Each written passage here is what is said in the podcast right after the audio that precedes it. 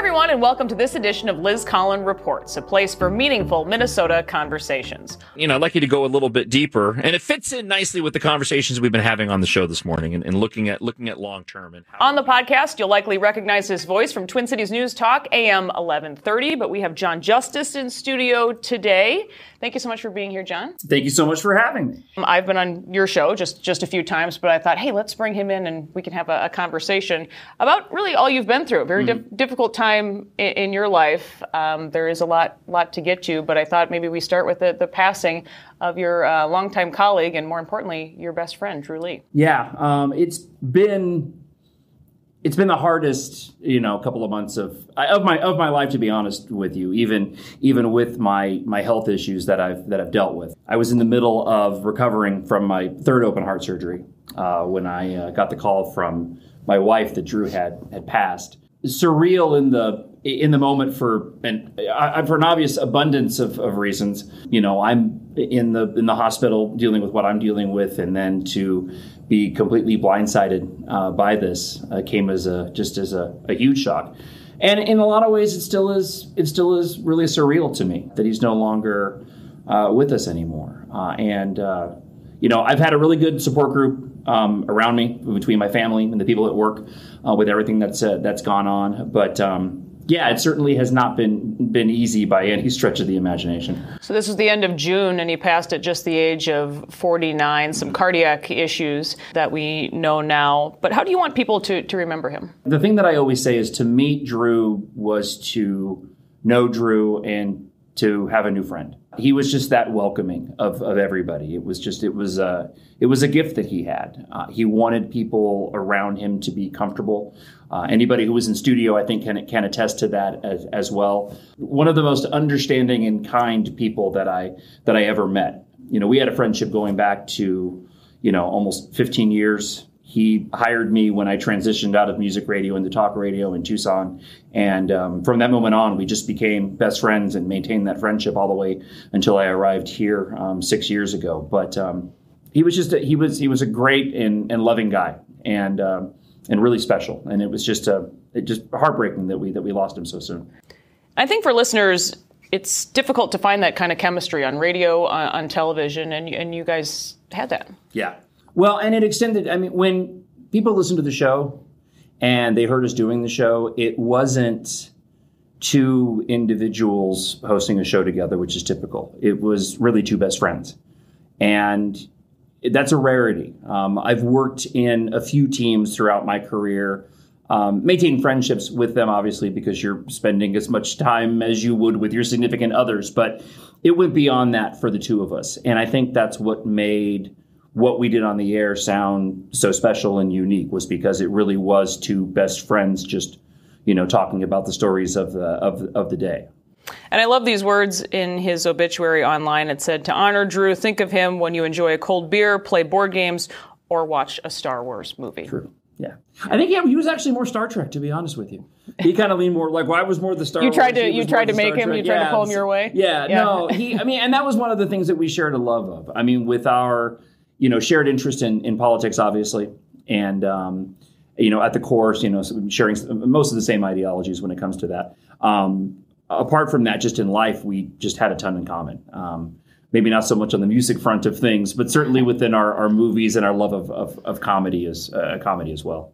How about you medically? How are you doing now, and how do doctors feel uh, you're doing now after all you've been through there? uh, I, I, think I'm doing okay. Um, this was a really unique situation. Um, you know, I had valve replacement surgery and a uh, correction for an ascending aortic aneurysm uh, back in 2009, and after a heart attack. Right. So yeah, I had a heart attack, and that's how they found out.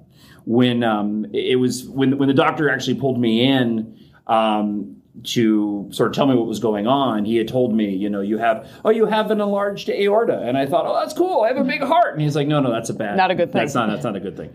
Um, so that was in 2009. In 2012, they discovered that the graft they put in had a leak, so they went in and sealed it, and then it turned out that I had another leak in the same graft, which is why I went through this this last surgery. Hmm. Um, all of the surgeons um, are confident that they have fixed it and um, it shouldn't be an issue for the rest of, of my life. It's a little you know, scary. Something you think about. Yeah, you, can, you can't help it not. not to. But in terms of my recovery, you know, it's it's been a little bit more difficult this time. Uh, being ten years from the last one, you know, getting older is not easy. Easier, um, and anytime you go through this many surgeries and have to deal with it, it just becomes harder. But um, I actually just saw my surgeon last week, and he was pleased with how things were going in my recovery, and you know, feeling a little bit better um, every day. So Well, that that's certainly good to hear. Uh, what can you tell listeners about just the show moving forward? I know you said that you worked, you know, solo before, Sure. so that's kind of the plan t- to go back to. Yeah, we're we're kind of keeping it open right now. Um, this is something that I've you know have almost ten years experience in doing and hosting a talk show by myself. The only person that I ever really wanted to host a show with was Drew. Um, I'm open minded about potentially bringing somebody on uh, in the future, and that is uh, an option. Um, my goal right now has simply been to make sure that we don't violate the expectation of the listener um, in what they expect from from the show. You don't want too much change. Right? Yeah, you know, on Twin Cities News Talk, but at the same time, it's it's going to be different. There's no avoiding that. You know, without Drew there and that camaraderie that we had, on top of the fact that Sam, who'd been there since the beginning, our producer, also left about two months ago. A lot of Um, changes. yeah, uh, but I, I've been really pleased with the response so far in doing the show that we're doing now. Uh, and I, I feel like moving forward, I'm confident that the listeners, while it's going to be a different listening experience, it's still going to be one that they absolutely enjoy. And an experience that no doubt will be focused on politics with the the primary just ahead next week. We're less than 100 days away from Yeah. the midterm. What, what's your take going into this political season? You know, it's such a massive question mark. You know, you want to be able to look at the landscape and try to extrapolate what's going to happen. But we are in such a different time right now in terms of politics. Uh, in, in pop culture as well, and I think they all kind of intermix. Um, the way the social media has exploded, how we receive our information, you know how that information is disseminated now it just it, it doesn't provide any points of reference. It's almost impossible to look back at, at another election cycle to say well this is like it was back in because we've just never been in a period like this right now. Um, i'd like to believe that people are ready for change and that people um, are ready to you know head to whether it's the primaries or coming up in, in november with the midterms are ready to go and make their voices heard and what we're seeing, you know, and the way things are heading in terms of polling is accurate. But at the same time, you just cannot be confident in how people really truly feel once they actually go to vote. And I think you guys have a good pulse on Minnesotans mm-hmm. specifically. Did you find that you had more listeners after COVID, after the, after the riots? Did you feel, you know, that change in the air in Minnesota? Well, there was there was a number of different dynamics in play because so much of the listeners' habits changed. Um, with the lockdowns and how long they went on for. Um, Because they're not driving into work, they're not driving home from work. Exactly. And you know, we're all we're, we're for the most part all creatures of habit. So I think it's taken a while for people to sort of transition into the habits that they had before. Uh, thankfully, as of late, it seems like we're we're the audience is growing again, and I think that's in large part due to the fact that we're in the middle of this election cycle and people are looking, People are interested. Yeah, people, people want to hear some different views and, and opinions, and I'm really proud of the fact that in terms of what we do on the show on Twin Cities News Talk, I feel like we're kind of the only game in town right now that's providing this type of, of commentary on the news of the day. So um, like I said, kind of with all the changes, I, I'm confident moving moving forward. But COVID was certainly, I mean, even a struggle within talk radio, just in how do we adjust to the different lifestyles of the listeners and, you know, how they respond to the show and how they react to the show. And we have new ways that we're talking with listeners now that we've never been able to utilize before that's really fun and exciting. So The talkback feature we love. Exactly. Sometimes. Yeah.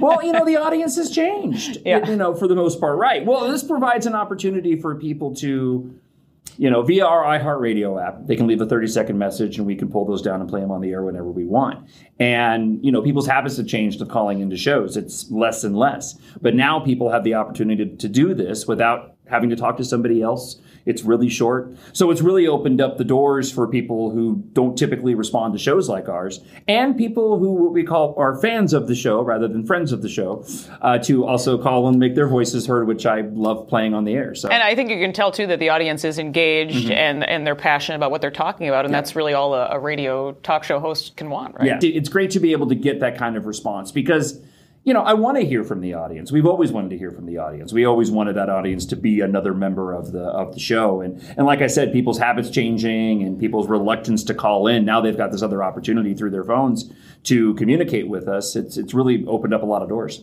And I think too, it can we can be set in our ways, and it can become a bit of an echo chamber. But it's also uh, a venue that you can you know offer differing opinions Right. and, and entertain um, that as well. And on that note.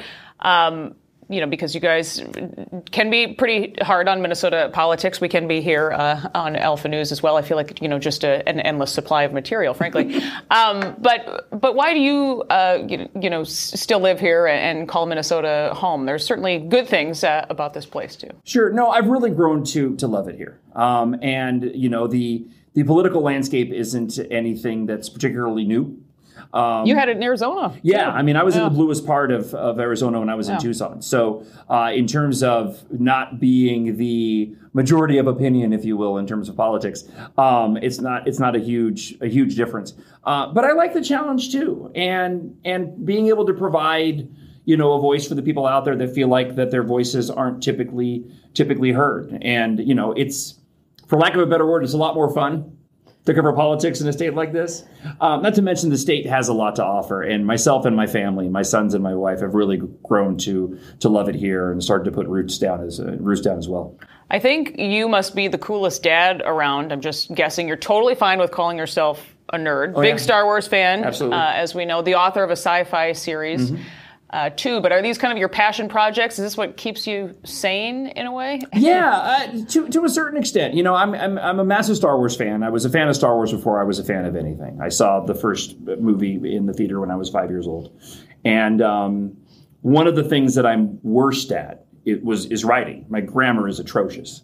Uh, but I challenged myself going back to 2015. Um, I had a story in mind. I wanted to know what it was like to kind of be like George Lucas to create my own universe. And I challenged myself to write a book, just planning on it being one because I'm so bad at writing. I mean, Drew used to have to rewrite my blogs that we did when we first started working together to try to get like an understanding of what I was trying to say. My writing was so bad. I feel like I've gotten better since then. Um, but yeah, it was really just a creative outlet. Um, I started the the series before I got here, and I finished the first book after I arrived here, and um, really just found it to be so rewarding. Uh, that I ended up writing seven books in the uh, in the series.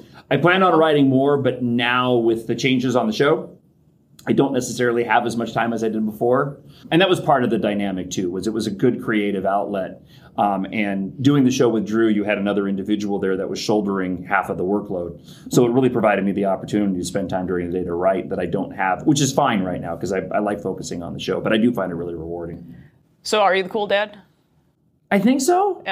Just don't ask though. Yeah, I wouldn't don't, you don't even him, want. You, you know, don't. I Sometimes mean, you don't want to know the answer. Yeah, I, I just you know, I mean, it may look that way. I mean, I my, my boys are the best. You know, I'm, I'm probably doing them a disservice because I'm more of the nerdy dad than I am the the, the sort of the sports enthusiast. But uh, my uh, my oldest Logan uh, just turned uh, 20 and uh, just completed and got his pilot's license, which is I'm I'm, Awesome. I'm, I'm tremendously proud of. As you should be. And then my 15 year old uh, is is working part time and came home yesterday with more Nerf guns. So you tell me what that means. Both ends of the spectrum. Yeah, exactly. Yeah.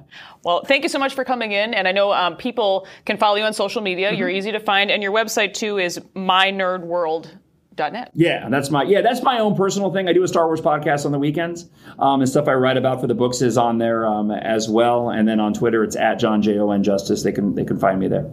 Jon Justice, thank you for being here and for opening up. And I know it's been a difficult period in your life. Yeah, no, thank you so much for having me. Anytime I'm back, I'm I'm more than happy to uh, come and talk with you. I actually like it a little bit better when I can come in. The, the role reversal is is nice. Yeah, no, I, I like it better this way too. So I don't know where that leaves us at yeah, this that- point in time. That's awkward. Yeah. Yeah. Thank you, Jon. Thank you. Great to see you. And remember to listen to Jon from 6 to 9 on Twin Cities News Talk, AM 1130, each weekday. And that will do it for this episode of Liz Collin Reports. Be sure to subscribe on Apple Podcasts, follow on Spotify, or any other podcast platform. We'll see you next time.